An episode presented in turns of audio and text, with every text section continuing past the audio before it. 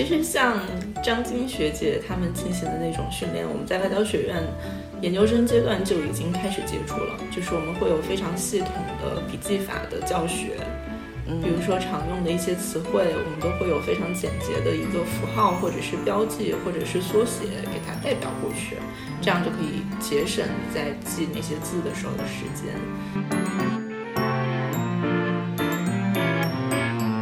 看一些，比如说学德语的同学啊什么的，就说可能看到一个单词的时候，后面就会情不自禁，就是直接就会按德语的发音来去念出来，或者怎么样，就好像语言系统切换了。现在就是这样，是吗？现在就是看到一个英语单词，就想着用普语的方式去把它拼读出来。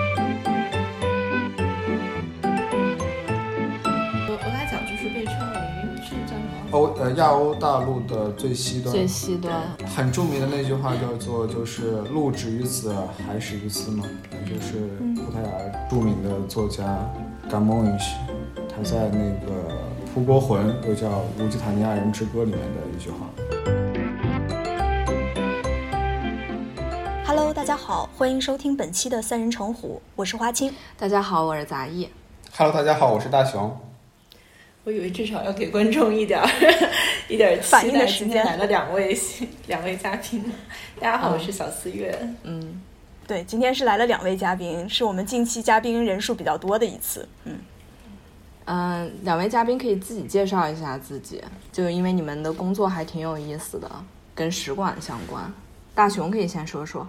好的，大家好，我是大熊。呃，我本科是在澳门理工学院啊，然后研究生是在澳门大学，现在在巴西使馆工作，担任周秘。嗯，大家好，我是小四月，我现在是在国家大剧院工作，从事的是文化外交以及国际艺术交流方面的工作。嗯，可以称呼你们为两位外交官吗？其实其实没有什么问题，这个这个叫法其实没有什么问题 啊，这样子。但是但是不能够是那种就是真的行政级别上面的，只是说我们在工作职能上有一定的外交性质。嗯，没错，因为这个和真正的外交官还是有区别的。对，所以我特别好奇，就大使馆到底是干啥的？这个就是我觉得跟你的这个疑问，呃，很多人都会有吧。嗯，就是在使馆工作就一定是外交官吗？就是很多人可能都会有这样的好呃疑问或者是好奇吧。那就是在在这在这里呢，给大家简单介绍一下这个都有谁在使馆工作吧。嗯，就是首先呢，就是你理解的外交官，也就是这个我们说的外交使节、外交代表，他其实呢是呃一个国家呢派驻到其他国家或者是国际组织的代表，啊，代表着这个国家。处理外交，呃相关的事务，还有一部分人呢，就是像啊像我一样，我们呢其实是属于呢呃外交服务人员，呃也就是说我们的上级单位或者说是我们是隶属于中国外交部的，其实是，嗯，我们是隶属于中国外交部下属的呃北京外交人员服务局，相当于你们是中方这边派驻到。大使馆驻北京，就其他国家驻北京大使馆，为这些大使馆的工作人员服务的。比如说，你你去那个签证的时候，不是会有很多中国的那个工作人员帮你排队啥的吗？就是，呃，我我觉得其实两位理解的是呃没有问题的，其实就是呃呃我们这种呢，我们跟使馆的关系呢，其实是属于叫做劳务派遣。呃，简单来说呢，就是我们的用人单位呢是。外服局，然后我们用工单位呢就是使馆，对，说白了我们还是属于中方的，对。哦，所以你不一定被派遣到哪个使馆，你你有可能今天在在在这儿，然后明天去另外一个使馆吗？呃，这个就是使馆跳使馆的这种是有可能的，但是它不是一个经常性的。好像也还有考试什么的吧？他因为我们这个进使馆的其实是通过使馆的考试，再去和外服局去签合同，对对对。嗯，好的。那小四月可以说说，我觉得你的那个工作还挺有意思的。啊，我我是在国家大剧院嘛，就是国家大剧院，大家其实可能印象里头就来过北京看过大剧院的话，应该会有一个印象，就是它长的是一个水煮蛋的一个形状。嗯在这个蛋里头呢，每天都在上演很多类型的表演艺术，比如说歌剧、音乐会、戏剧、芭蕾舞嗯等等这些。那么，就是这种演出是一方面啊，就大家是可以购票去看的。那我的工作其实和这些演出呢，还不是那么的一样，因为我从事的是叫做文化外交或者叫国际交流。嗯那我呢，主要是负责和国际的一些国际艺术机构进行战略合作，还有就是和其他国家的政府机关，比如说像使馆或者是他们的这种外办等等，进行文化上的互通有无，把他们优秀的表演艺术文化呢引进来，然后再把我们自己的文化给推出去，比如说我们的。这种民族歌剧或者是京剧、地方戏曲等等比较优秀的艺术形式给推介到国外去，然后把他们一些比较具有特色的，比如说像巴西的这种 bossa nova，或者是阿根廷探戈，或者是美国爵士等等这些很有地方特色的、很有本国风俗特色的一些演出给带到中国来。在这个合作里头，不仅仅是有大家比较熟悉的就是买票这种商业形式的合作，还有很大一部分是纯交流性质的，它是公益性，大家可以免费的去看，或者是我们会有一些，就大剧院也有自己的这种叫做嗯会员制。哦如果你是大剧院的会员的话呢，那你每年就会有一定的机会去免费获得观看我们这些公益演出，或者是免费的和这和使馆合作的一些演出的机会，都是免费的。嗯，会员多但是艺术水准都非常高。哎呀，这个就分很多等级了。呃，有什么殿堂级会员，好像还有普通会员吧？啊哎，我不是会员那个体系的，我也不太清楚了。啊，好好好，杂艺主要关心这个会员的入门价是多少主？要是可以免费观看，以前没有听说过。我们有很多的免费演出，其实、嗯。如果你经常蹲点在我们的官网上关注的话，我们基本上每周都会有一些公益性质的活动。嗯，所以你们俩在工作中有可能会碰到一块儿去。我们其实就是在工作中中认识的。识的，因为哦。我我的一个主要的客户群之一其实就是使馆嘛，因为嗯。使馆他们有文化处，然后使馆的文化处就会经常对自己本国的文化进行推介，然后有一些他们本国的艺术家飞到中国来进行演出的时候，也会首先联系使馆的文化处，看看有没有机会给他再安排一些。多一点的场地，演出场地呀，有没有可能和大剧院进行合作呀，等等。然后巴西在这一方面其实是非常活跃的，他们在一七一八年的时候和我们进行了一系列的这种演出合艺术交作流、艺术交流合作，所以我们就是在工作当中认识的。没错，嗯就是大家都介绍了一下自己的工作，那就是想问问你们，比如说在这种呃使馆进行这种外交活动，你们是不是要了解很多语言呀？就是呃，两位在语言方面是不是有一些学习的心得可我们可以跟我们分享一下？大雄，你的这个葡萄牙语是怎么怎么开始学的？呃，你可以你可以说，大家可以先说说自己会多少种语言，我觉得。我我我会两两种语言啊，你会太原话吗？我我的我的那个中文就是太太原普通话，太原普通话。太普，太普了。对。花青你会几种？你觉得呢？我会比你多吗？你不是刚刚说你还会法语吗？但我就蹦几个单词儿叫会吗？那你这样说，我还会韩语呢，肯呛纳，嗯，阿尼亚西优阿尼欧，塔纳吉从埋优，就会这几个词儿。我们我先说了，那我我们在工作当中呢，首先呃是用葡语啊，巴西是南美洲唯一一个说葡语的国家嘛，所以呃我们在工作中首要用的工作语言就是葡萄牙语。嗯呃，除此以外呢，英语呢也是这个非常常用的工作语言。然后普通话就不说了，这是我们的母语。因为在澳门上学，粤语呢是当地的这个人们日常生活中也也用的语言，所以说呢，粤语耳濡目染也会说一些。在澳门也是会常用粤语啊。对，它的它的在日常生活中，虽然它的官方语言是葡萄牙语和普通话，但是粤语呢，呃，也是它是它这个这个日常日常用语，对对，使用日语。会其他就我觉得算不上会了地了，方的那些就 对，就就像多了吧对方言方言什么的，对。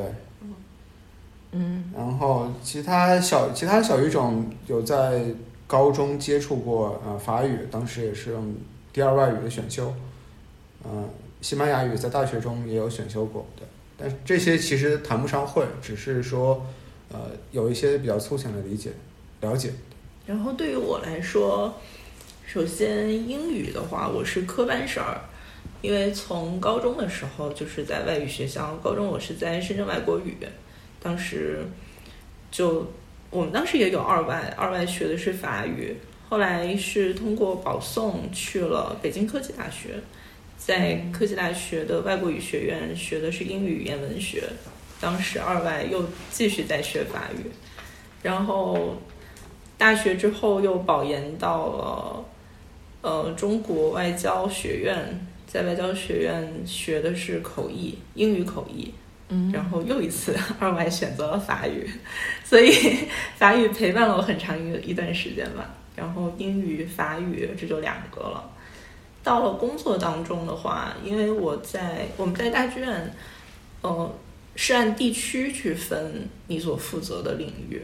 然后我所负责的地区是美洲和非洲，非洲那边其实是以法语为主，哦然后美洲的话，除了英语之外，西西班牙语是最最常用的，基本上整个南美都是西班牙语的天地。然后美国的话，基本上大家多多少少都可以说一点。是的，这个确实是。然跟大家说一下，感觉西班牙语快成第二语言了，就是那些什么地对地铁上的那些标识都是双语的，就是英语和西班牙语。嗯，你继续说。所以，所以为了和南美的那些使馆呀，或者是艺术机构打好交道，就自己是了解了一些西语的语法规则呀，还有发音规则等等，但是不算是正式学过。嗯，只是就是直到后来遇到了大熊，然后才开始对葡萄牙语感兴趣。虽然我觉得是上了贼船了，因为当时 就是葡萄牙语从来没有进入过我的视野。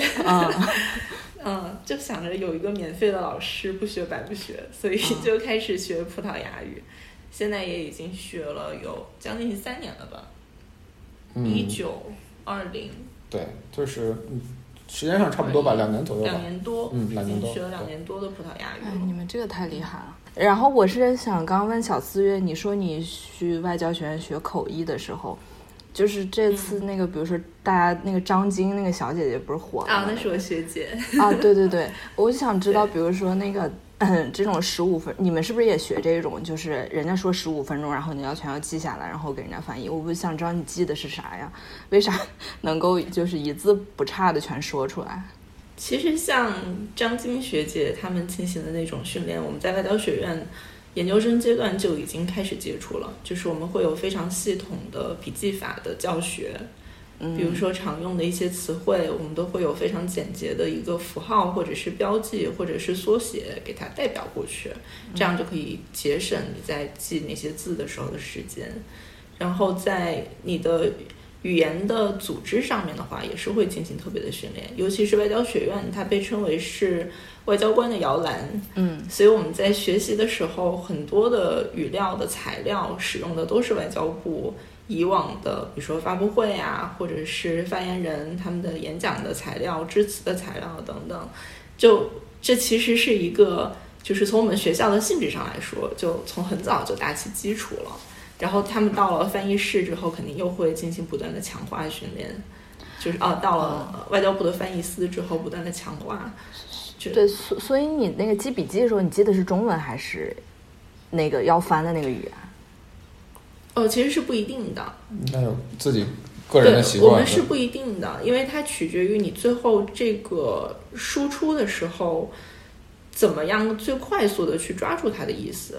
嗯，比如说有一些词在英文里头，它可能得要一个词组，但是在中文里头可能就是一个字就可以代表过去。那在这种情况下，你肯定就是记这一个字就可以了。嗯，有的情况下可能是一句话，那你在翻译的时候，比如说是你常用的一个英文的一个短语，那你可能只要记这个短语的首字母，你一看到你就能够理解了。嗯，还有一些词，就甚至都不需要去。记具体的文字，它可能是一个符号，比如说是一个箭头，或者是一个圈儿，一个圈儿里头加一个点儿，或者这个点儿往左偏一点，往右偏一点，它在我们的笔记法里头都会有不同的旨意。嗯，这个确实是厉害。我觉得咱们是不是可以来讲讲你们俩怎么学这个葡萄牙语的这个故事啊？就是我其实觉得学一个语言很重要呀，我自己感觉就是学了英语以后，至少是给我打开了另外一个世界。就是感觉好像一个语言是一个世界，就是如果你多多学几门，你对这个世界的认知就会增加。嗯，花青，你有没有想过，比如说再学一个语言啥的？我想先插一句的是，我觉得会一门方言也非常重要。就是在大学 宿舍里边的时候，两个北方人，两个南方人，是吗？旁边嘉兴的同学，他就是跟家里讲电话用方言，一句话都听不懂。完全听不懂，但是我我完全就不太会说，可能我普通话里面带太原味儿，但是我又不会说太原话。嗯，即使说太原话，再加上另外一个北方同学，他是陕西人，他说的是陕西话，但是在其他人听起来就是理解上毫无障碍。所以我觉得会一门大家都听不懂的方言，也是一个非常重要的。所以你说的一个语言天分会一个南方方言非常重要。咱们之前不是讲北方方言，其实有一些北方方言其实也很难听懂的。嗯，像山西有一些地方的方言也很难懂，这个我知道，因为认识一些山西的学姐，就他们当地，她说他们当地那个方言啊，我也听不懂，完全听不懂。嗯，可能还是要跟语系有关系。嗯，就像之前吃想来做过一期节目嘛，可能跟语系还是有关系的。是的，嗯。然后至于说学一门语言，其实我之前很想学日语的。啊，这个确实是，嗯，对，就是不是因为漫画或者说。节目、综艺、电视剧这些，因为我也对日剧、日漫都不太感兴趣。我主要是想看一看日本人到底在说中国说什么，无论是过去、现在，还是去想以后、未来双方的关系或者怎么样。嗯，对。但这只是一个想法，格局很高啊。哎呀，可能一直是这样。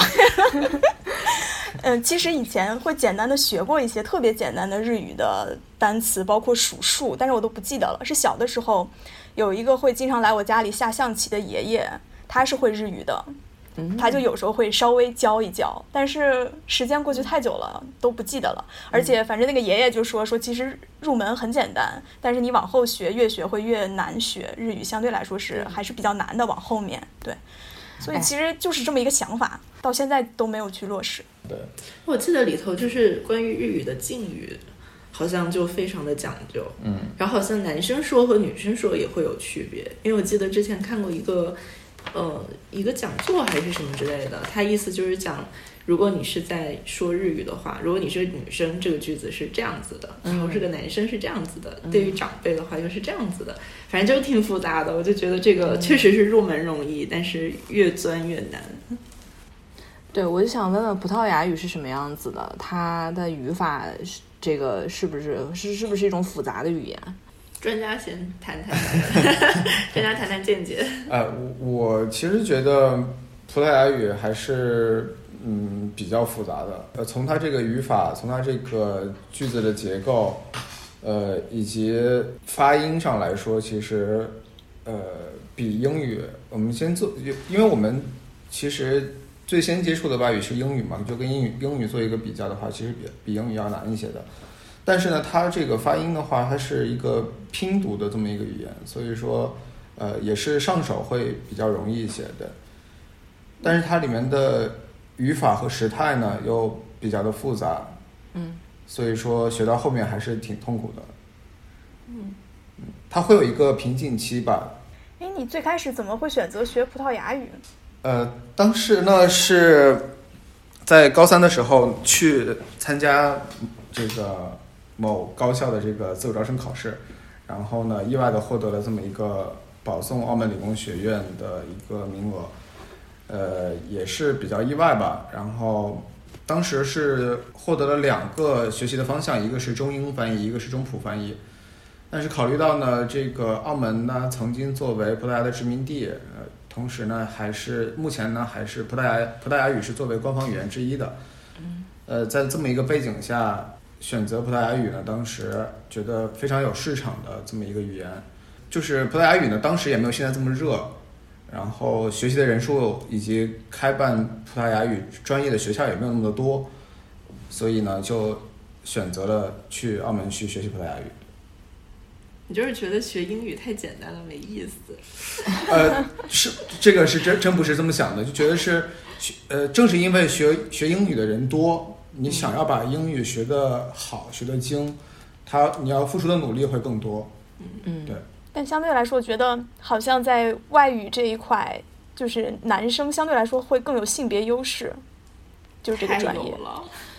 哪一块他们没有？当然，这个 就是杂业，你不要高举。行行行，咱们先说这个外交这一块吧。嗯，呃，如果说是性别优势，这个这个先不说，反正当时班上这个同学里面男生人数还是非常的少的，可能只占到六七分之一吧。对。对，所以物以稀为贵嘛。我自己倒没觉得理科班的女生。嗯，有有什么物以稀为贵的？数学系其实也就十分之一的女生。哎，继续继续，对不起，我这个经常被点燃。你就是太敏感。那你说一下，你为什么说学葡萄牙语了？我为什么学葡萄牙语？还不是因为你。我本来我本来是坚定的想要学西班牙语的，然后我觉得西班牙的文化呀。然后还有就是南美那边说西语的那些国家，他们都有非常丰富的文化，什么阿根廷啊等等，还有他们的一些音乐舞蹈，我都觉得非常的吸引人。所以我是本来是要坚定的学西班牙语的，结果遇到了他。哎，一开始确实是把这事儿想的太简单了，就是觉得既然有一个人在旁边能够免费教，干嘛不学呢？然后就走上了这条不归路。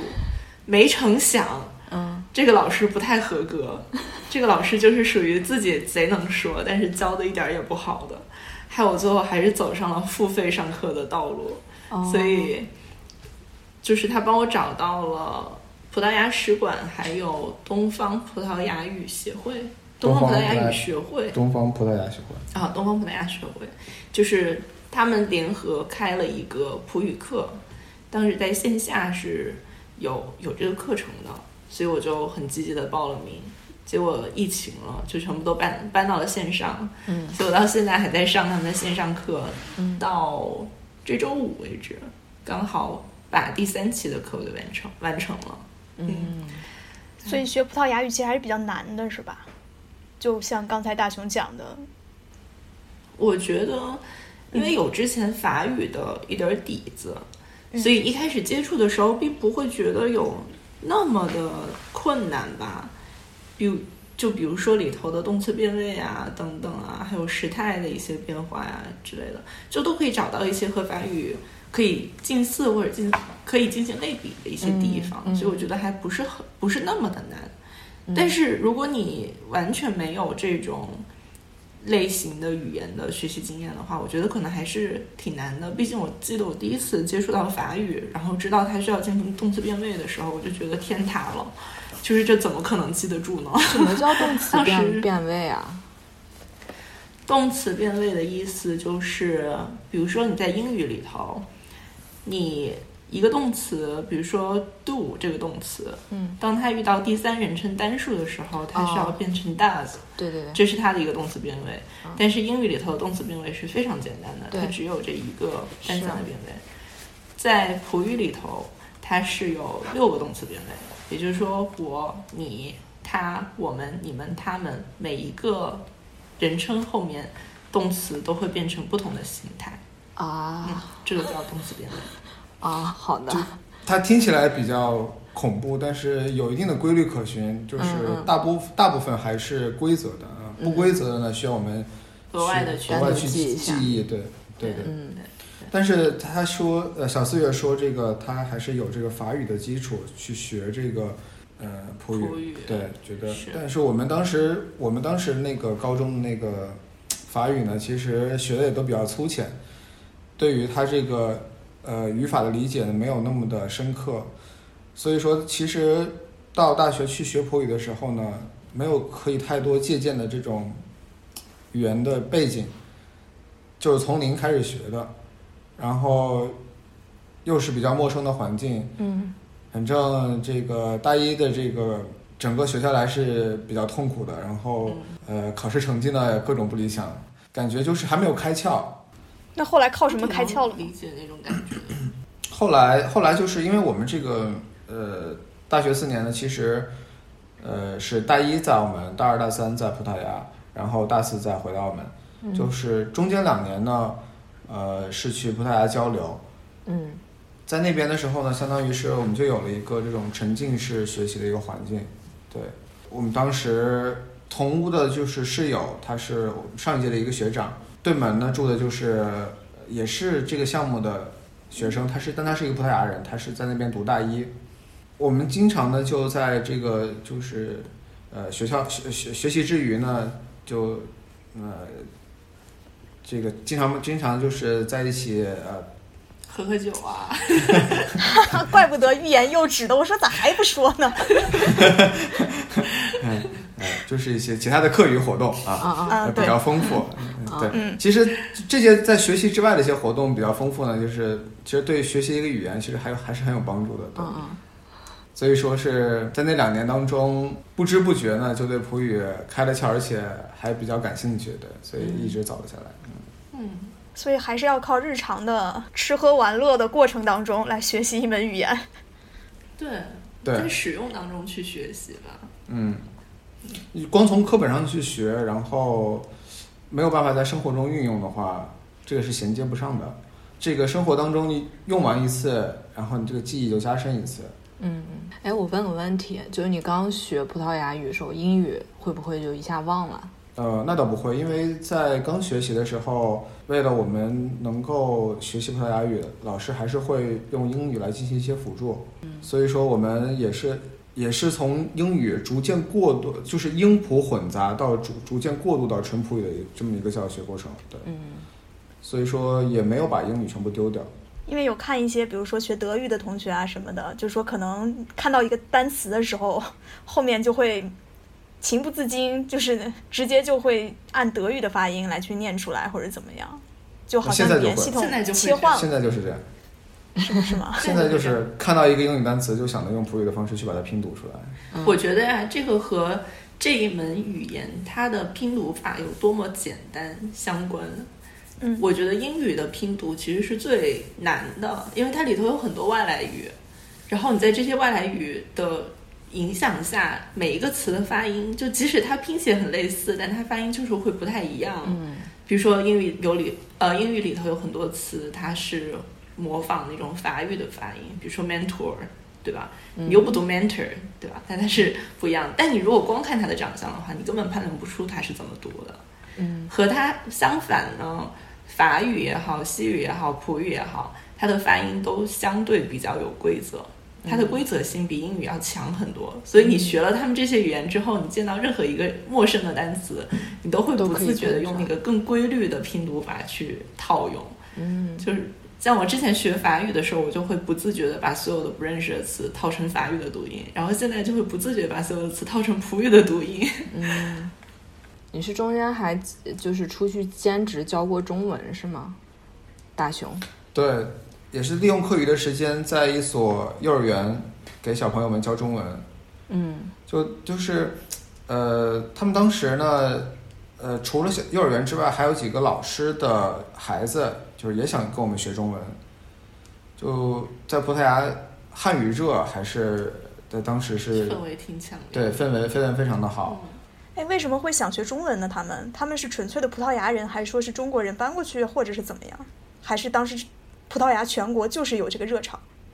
他们就是当地的葡萄牙人，他们觉得也是在中国，中国汉语呢是一门就是怎么说呢，在在他们来说是一种呃非常有未来的语言，嗯，非常有市场的语言。跟中国呢有很多的这种合作的机会，呃然后懂中文呢，对于孩子的这个未来的发展呢，都是多了一条门路。嗯所以说，当时很多小孩子，就是很多小小学和初中里面，他们都会有这种选中文的选修课。嗯然后幼儿园呢，当时那个幼儿园联系到我们学校，然后老师就推荐我们去几个同学呢，组成一个这个相当于是中文教学这么一个小组，然后就到人家学校里面去给人家做一个中文的这么一个普及和教学。对，那还挺好玩的。而且我没有想到葡萄牙会有这么这种氛围去学汉语，现在还是吗？还是说只是当年某一段时间？我想这个中国这个对学葡萄牙语的这个，就是越来越多的学校开办了葡萄牙语专业，然后越来越多的人去学葡萄牙语。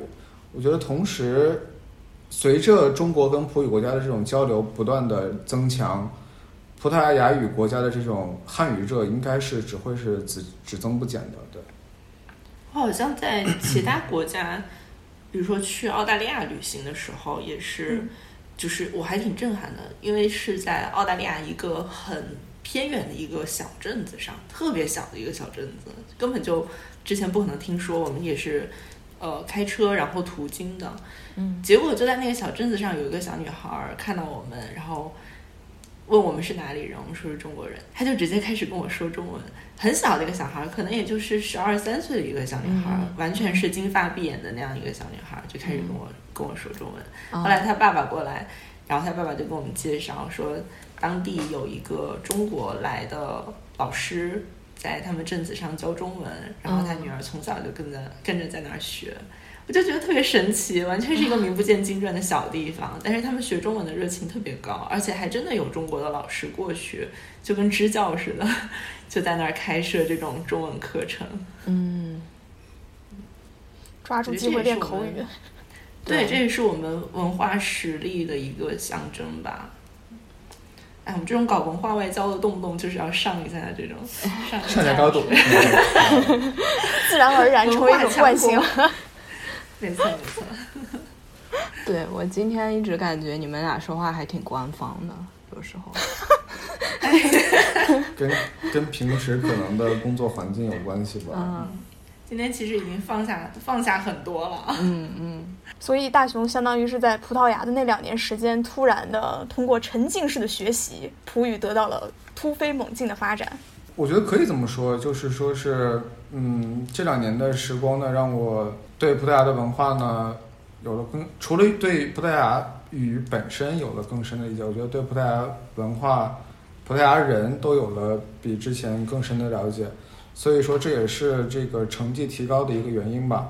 大四回到呃澳门之后呢，也是通过这两年的积累呢，然后有了一些底气和这个就是怎么说呢，嗯，自信。实力吧，对，去去参加各种呃赛事，对，像演讲比赛啊，这个辩论赛啊，对，然后也是取得了比较不错的成绩啊这也要自己说是吗？这个没有人说，就只能自己说了，对吧？对，嗯嗯那我帮你说，帮你说。我现在我现在办公室的屏保上还有一张照片，是当时他们获得了普语辩论赛的冠军，捧着奖杯的照片。那个时候还很青涩，对据说是你们学校取得的第一个冠军。哎，这个普语辩论赛是是全世界的吗？那种？呃，它现在还没有推广为全世界的，它最初是我们澳门理工学院自己内部的一个比赛，嗯然后呢，慢慢推广为就是在整个包括中国大陆高校的一个就是普语辩论赛。嗯然后呢，之后呢，有一些亚洲国家的这种呃参赛队伍参赛队伍加入进来，对，还没有推广为一个全世界的。嗯就是我当年的时候还没有，我当年参加的时候还就是仅限于就是澳门和中国内地这样嗯两个地区的参赛队伍对。嗯。现在已经发展到就是亚洲国家也有一些学校在参与。嗯，好，哎，那那咱们可以说说这个就是文化和音乐上面，因为小四月现在学这个，是不是也是为了以后工作上能够引入一些他们的这个文化？能不能跟我们说说葡萄牙就是比较有意思的这个比较有特色的这些音乐和文化之类的？嗯，葡萄牙，哎呀，其实说起来挺惭愧的，我我我很喜欢葡萄牙音乐。或者说我很喜欢葡语的音乐，但是葡语的音乐世界里头很大部分被巴西给占有了啊，所以对，所以那说说巴西也可以，对，就葡语世界可以放到一块儿，对，放到一块儿去聊吧。嗯，我现在有一个网易云上有一个歌单，就是我收集的各种葡语的歌曲，应该说还是挺不容易的，因为我感觉国内的这个小语种方面的音乐还是。比较比较少能进入到中国视野的这种，哎呀，都是凤毛麟角呀。嗯，反正都还挺好听的。对，然后也是我觉得和巴西使馆进行这种文化交流活动的过程中，也让我认识了很多巴西的艺术家呀、音乐家呀，或者是他们以前比较有名的一些音乐家，嗯，还有一些作曲家。就我不知道有多少人会意识得到自己在听的其实是巴西音乐，比如说是波萨诺瓦，像国内之前一直很就还挺有名气的吧，那个小野丽莎，嗯嗯，小野丽莎其实唱了非常非常多的巴西音乐，巴西的歌曲。哎，小野丽莎就是出生在巴西的日本人吧？他是对，他是他在那儿住了很长时间，应该对，所以。我觉得他也是对于巴西音乐向呃中国的观众进行推广啊，做出了很大的贡献。其实大剧院还时不时的请小野丽莎过来进行演出，嗯，对，像他的观众还是热情还是很高的。哦，然后葡萄牙葡萄牙音乐里头可能最有名的就是叫做法朵，法朵，葡萄牙的法朵，对我。其实我在学葡语之前，我都不知道法朵是什么。就我们知道法国的香颂，但是可能不知道葡萄牙的法朵。但这是对于葡萄牙来说，是一种类似于文化遗产的一种音乐形式。嗯，是和我们的京剧差不多那种歌剧吗？还是？但它还是比较流行的啊，就是它整个的唱腔呀，还有它的音乐形式，都还是比较现代、比较流行的。嗯嗯。可能我想想和我们的什么比较类似呢？我搜了一下，法朵是一种已经具有一百五十多年历史的葡萄牙音乐，在大街小巷的酒馆、都会里的咖啡室和会所都可以听得到，其地位相当于西班牙著名的弗拉明戈舞蹈。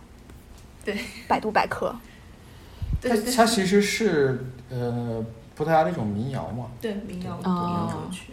呃，其实我觉得学葡语有一个很大的好处是。呃，葡语国家是踢球都挺好的，足球感觉可以。嗯，对，那我就想问问你们有没有接触过这些球星啥的，比如说 C 罗。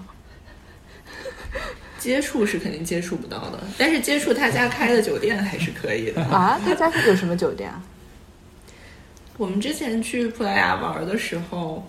C 罗他不是出生在葡萄牙的马德拉吗？去了他的家乡。对，我们专门去马德拉玩了一趟。嗯，然后在马德拉的海边就有一个 C 罗家开的豪华酒店。嗯，特别豪华。就叫 C R 七。嗯，对。嗯，C 二七。但我们当时没有住那家酒店，因为确实太太豪了，有点贵。嗯，马德拉就是有什么好玩的吗？嗯，有没有什么 C 罗故居之类的？应该没有这种东西。故居可还行，小时候住的地方。没过。嗯，好像也没有。也可能我们没有太注意，对，可能没有专门去看。嗯，但是我们在马德拉还是发生了一些比较有意思的事情。嗯，我们当时刚到马德拉的时候，就问他们。当地有什么好玩的地方啊，什么之类的。嗯，对，然后确实还有挺多挺好玩的地方。然后他们就给我们推荐了一个叫做 “Bon de San Lorenzo”，对，就是圣罗兰索。呃，是一个就是徒步的圣地，他说是徒步圣地，对。但我们俩当时对徒步也没有什么感觉，也不知道徒步是什么意思，就觉得好像就是嗯一个看风景的好地方这种感觉。如果早一点看你们之前的节目就好。我刚想说是这个广告。对，所以我们那天出发去这个圣罗兰索的时候呢，我就觉得我们是去一个风景贼美的地方，那我一定要拍美美照，对不对？所以我就穿着一条法式连衣裙，穿着我的小皮鞋。然后就去了，结果我们坐的大巴就是它是有那种公交车的，坐那个大车子一到那个点儿下车以后，我们人就傻了，因为面前就是一片荒山，登山，然后一群人，一群人拄着拐杖，然后背着行囊就开始往里走，嗯，然后我们当时就觉得说。怎么会是这样的呢？嗯，毕竟我还穿的那么美，对不对？嗯。但是都已经到了，然后车子一时半会儿也没有回去的车，所以就硬着头皮往上走。走的。然后那天还暴晒。对，那天天气巨好，嗯，艳阳高照，然后穿着那条连衣裙，外头还搭了一个，就是那种呃小针织衫，走的我巨热，然后实在忍不了，就把小针织衫给脱了。后来。反正玩了一天，就确实风景也很好。然后玩了一天，晚上回到酒店以后，凡是没有被衣服遮挡的地方，全部都被晒成了红色，全部都是红色，然后巨痒，特别疼，巨痒。嗯，哎，嗯，哎，葡萄牙是不是这个这个阳光就是特别好呀？我感觉美国人特别喜欢去葡萄牙，距离也比较，也是最近的，其实离欧洲。就是美国，尤其是尤其是英国吧，他们很喜欢到葡萄牙去度假。嗯，也是连续从一七年开始，一七年，然后连续四年，他是获得了这个欧洲最佳旅行目的地的这么一个一个奖项的一个称号。对，所以说还有这种奖项。对，其实它相当于它它这个奖是这个旅行界的奥斯卡奖，对，它是还是分量很高的。就其实纽约到里斯本大概也只要六个小时，然后从纽约到洛杉矶也是六个多小时，所以其实很多纽约的人会去葡萄牙度假。就我有一些同学就去过，就感觉就是特别漂亮，拍照片。我觉得从旅行的感官上来讲，葡萄牙其实也是一个挺好的选择，就是那边的人都是不紧不慢的。然后每天很悠闲，喝喝咖啡。我们之前在那边打 Uber 的时候，还和他们司机聊天儿，然后问他们收入怎么样啊，什么为什么来葡萄牙？因为很多都是从欧洲其他国家到葡萄牙过来的。他们就说之前就是旅行的时候到了葡萄牙，然后觉得这边生活节奏又又慢，然后环境又很好，风景又很美，就留下来了。然后我问他，那你在这边工作有没有什么觉得不好的地方呢？他说就是工资太低了，其他的没有什么不好的。应该是，呃，节奏比较慢，生活比较跟所处的环境也有关系。南欧嘛，呃，夏天也比较热，也就不适合干活。对，所以就是比较闲适。整个这个这个赤道附近的这些国家，其实生活节奏啊什么的都会比较慢。对。哎，有什么好吃的吗？除了蛋挞？哎呀，蛋挞是葡萄牙的蛋挞，我们就是要 就是要隆重介绍他们的蛋挞 啊。那好，那可以说一说蛋挞。我以为蛋挞是澳门特产呢。葡式蛋挞，它也是从葡式蛋挞。它为什么叫葡式蛋挞呢？就是葡萄牙殖民澳门，所以葡式蛋挞。那最有名的就是还是那个贝伦蛋挞。对。对，他在里斯本那边有一个区叫贝伦区，然后有一家非常有有历史的一家店，他做的那个蛋挞，嗯，叫贝伦蛋挞，嗯，那个应该就是葡挞的老祖宗，哎，发源地，发源地，对，确实很好吃它有名的原因是什么呢？它跟其他蛋挞的区别在哪里？很好吃。哦，我本来以为说，比如说它奶加了多少，蛋怎么样，然后。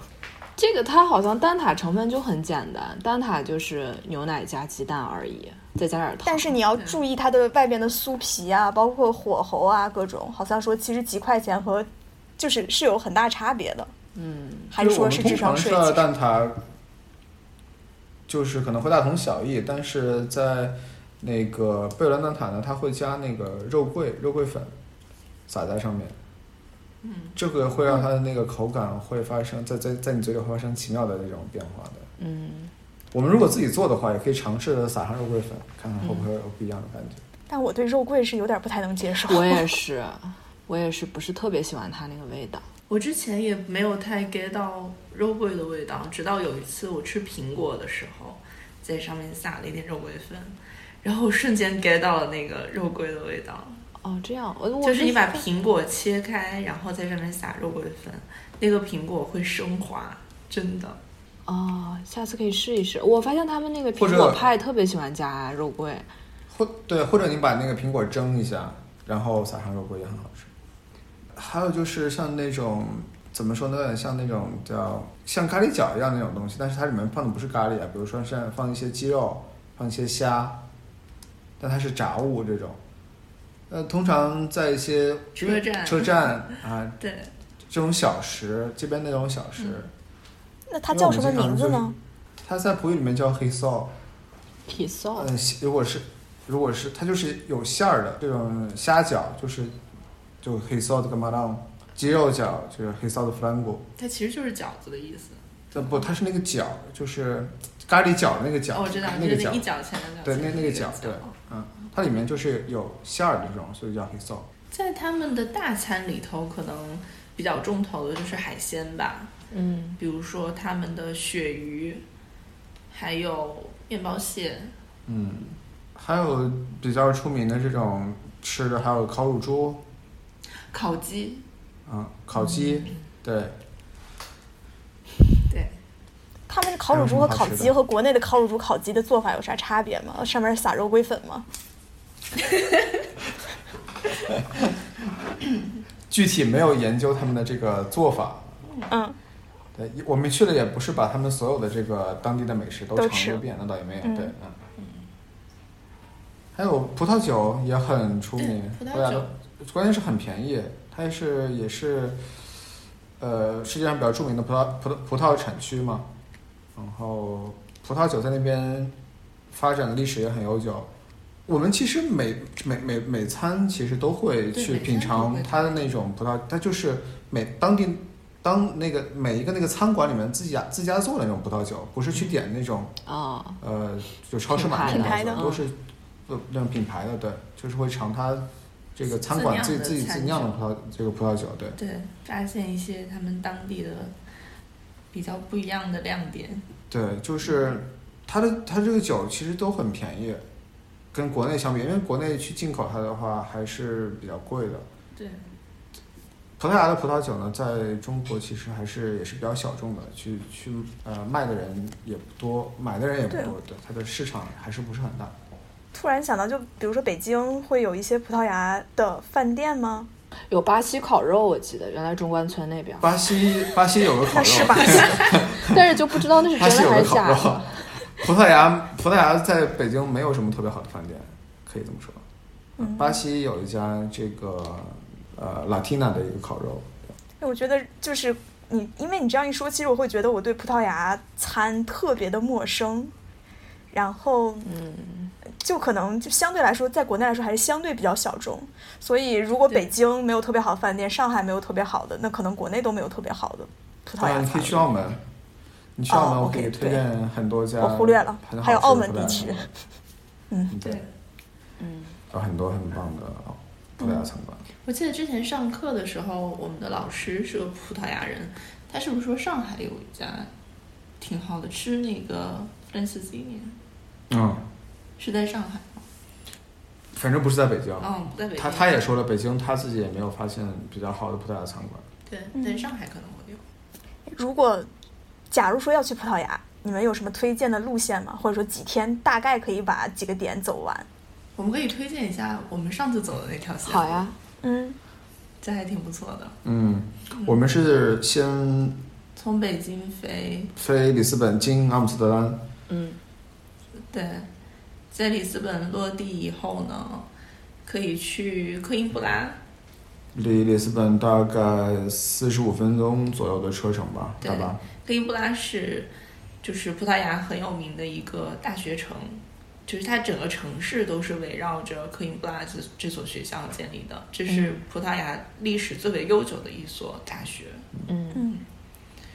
然后从科因布拉又去了马德拉，去从科因布拉，然后我们呃去了就是雷利亚，就当时我上学的地方。对，嗯嗯，这是一个很小的一个城市，这个不是一个旅游城市，当时去只是为就是了怀旧这个怀旧对对对嗯缅怀青春。对。嗯 然后其实里里斯本附近我们，然后里斯本就是我们就先到了科因布拉，然后回到里那个雷利亚，从雷利亚回到里斯本。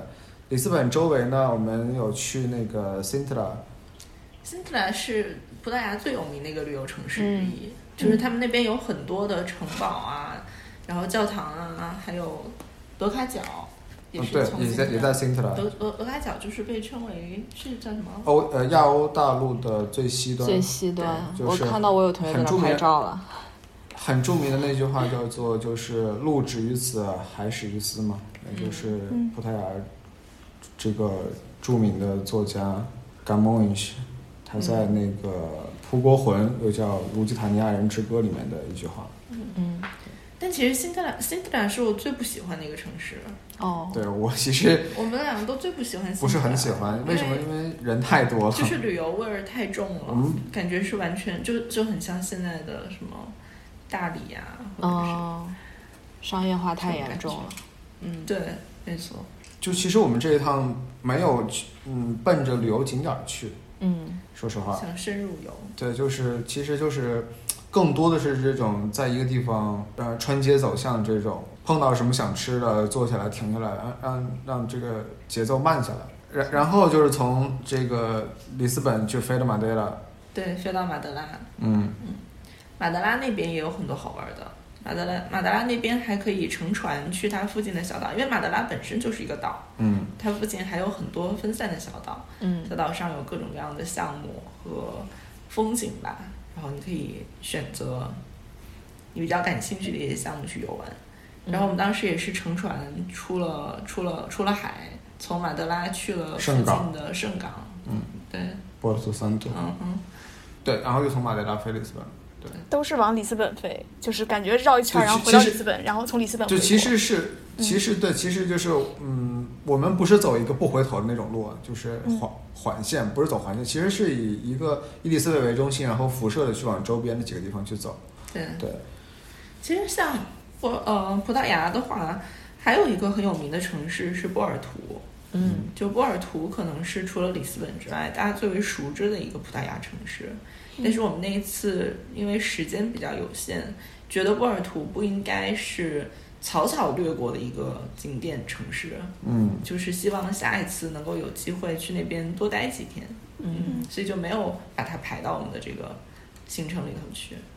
对，南部的话，阿尔加维也是很多这个，嗯，度假的一个选择。选择，去呃海滩啊，是南部的海滩是比较呃比较出名的，也是像呃英国、美国他们呃去度假的一个圣呃一个一个圣地。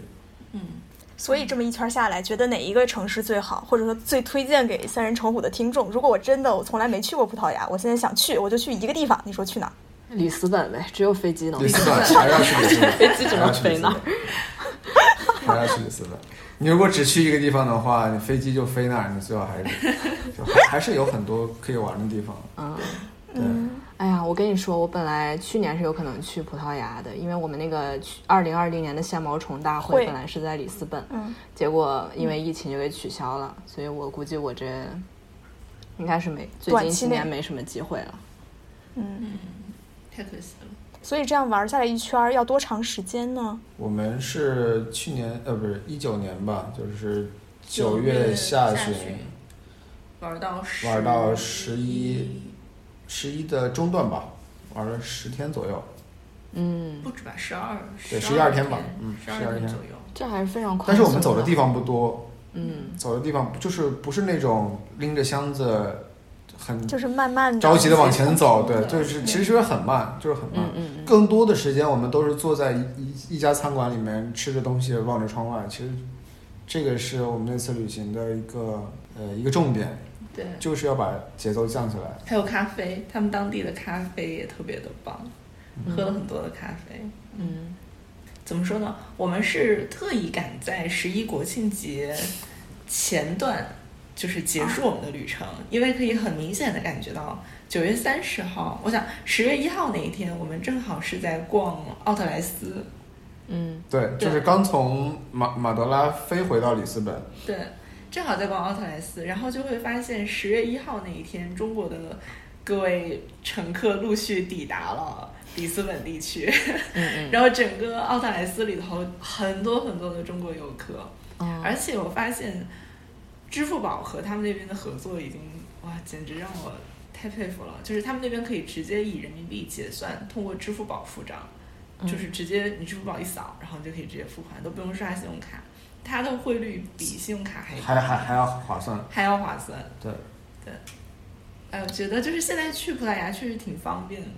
嗯，嗯，如果你也想慢下来，感受一下慢悠悠的生活，那也可以希望疫情直接飞到里斯本。嗯嗯。不过可能要疫情平复之后吧。哎，所以你们有没有计划。你们有没有计划去其他葡语国家，比如说巴西？巴西肯定是想去的，嗯我们两个人都从来没有去过南美地区，嗯所以如果能够有机会去南美的话，比如说巴西、阿阿根廷、智利、智利，利嗯，把那条线玩一玩，我觉得都挺有挺有意思、挺期待的吧。嗯，但是可能短期内都不太可能实现。对。现在南美的疫情还是比较严重，希望他们也早日 脱离苦海。脱离苦海，让我们这些想要出门的人早点。是那个我们实验室有一个之前有个人是哥伦比亚人，然后他回去了，我们之前跟他开会问他疫苗怎么样，他们说疫苗特别特别少。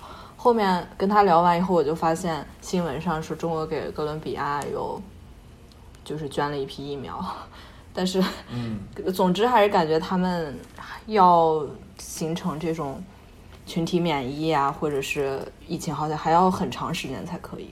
听了一下，可以感觉到这个，首先可以感觉到我我其实很很少认识人，就是感觉自己成年以后还在很努力的学习各种语言，我觉得这个还挺有意思，而且是去上课的那种，我觉得这这个想法非常有趣。另外就是感觉又勾起了嗯，又勾起了 这个这个疫情之前那种可以到处去世界各地玩的那种心情，感觉是很久违的一种心情。对，现在出不去，只能先回味一下，或者说先计划一下。嗯，那两位还有什么想天的节目说的吗？就到这里吧。嗯，好的，谢幕了。嗯，好，OK，那谢谢大熊和小四月，然后也谢谢大家的收听。如果喜欢我们的节目，欢迎订阅，也欢迎关注三人成五 FM 的公众号和微博。嗯，好，那我们这期就这样吧，拜拜。嗯，好，谢谢大家，拜拜拜拜